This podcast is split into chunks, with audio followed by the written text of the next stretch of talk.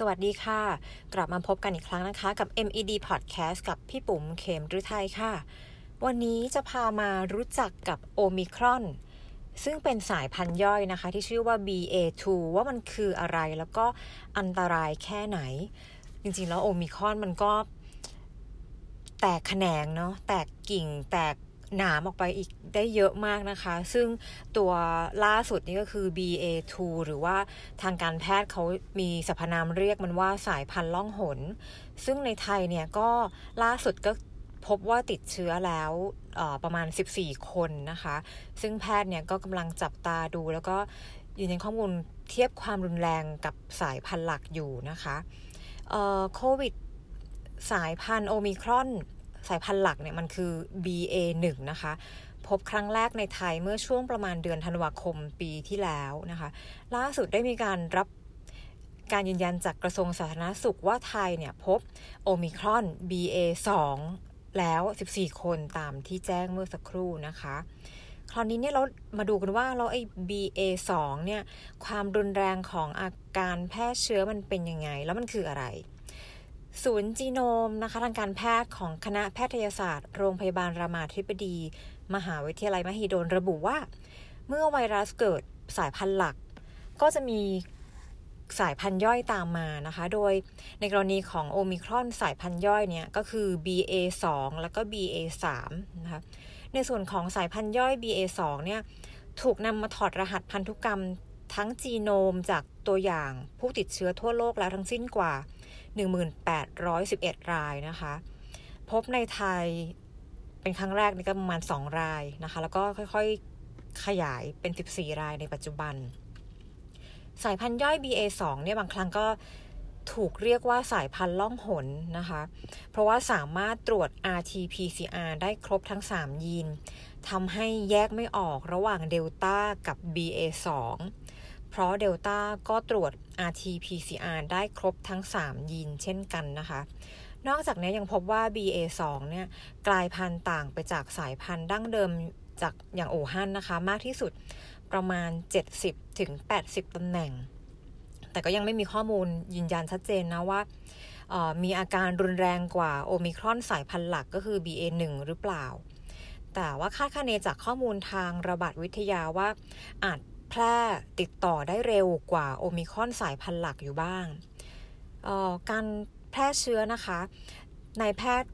ทีระวรัธนารัตน์นะคะ คณะแพทยศาสตร์จุฬาลงกรณ์มหาวิทยาลัยเนี่ย ท่านก็ได้โพสต์ Facebook นะถึงโอมิครอนสายพันธุ์ย่อย BA2 ไว้ว่า ตอนนี้มีรายงานว่าโอมิครอนสายพันธุ์ย่อยเนี้ย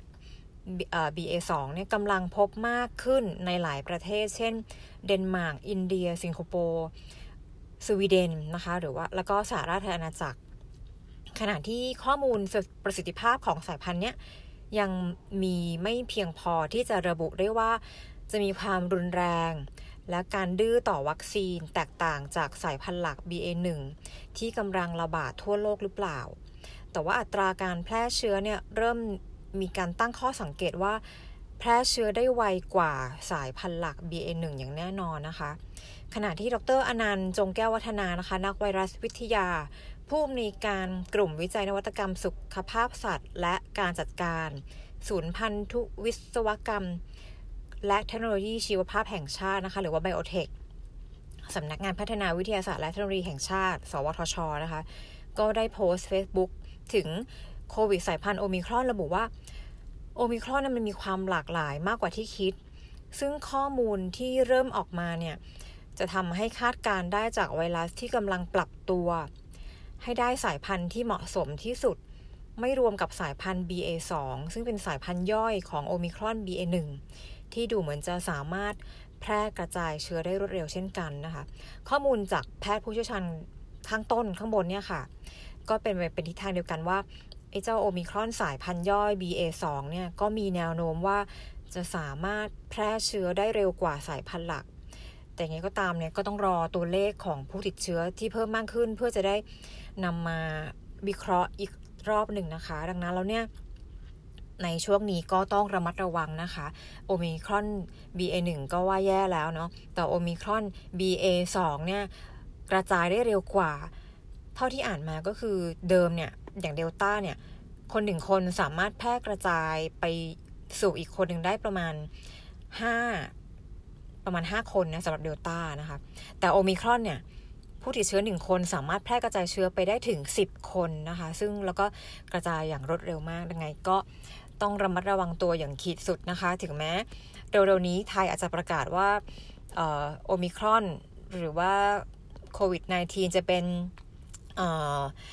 อะไรนะเป็นเชื้อโรคที่เป็นเชื้อท้องถิ่นใช่ไหมคะก็ก็ก็ต้องระมัดระวังตัวอยู่ดีนะคะ ก็ยังไงขอให้ทุกคนปลอดภัยนะคะ เราจะผ่านไปด้วยกันไม่รู้กี่ซีซั่นแล้ว แต่ก็ขอให้รอดไปด้วยกันนะคะ วันนี้ไปก่อนละค่ะแล้วพบกันใน MD Podcast ภาคภาษาอังกฤษในรอบหน้านะคะ วันนี้ไปก่อนสวัสดีค่ะ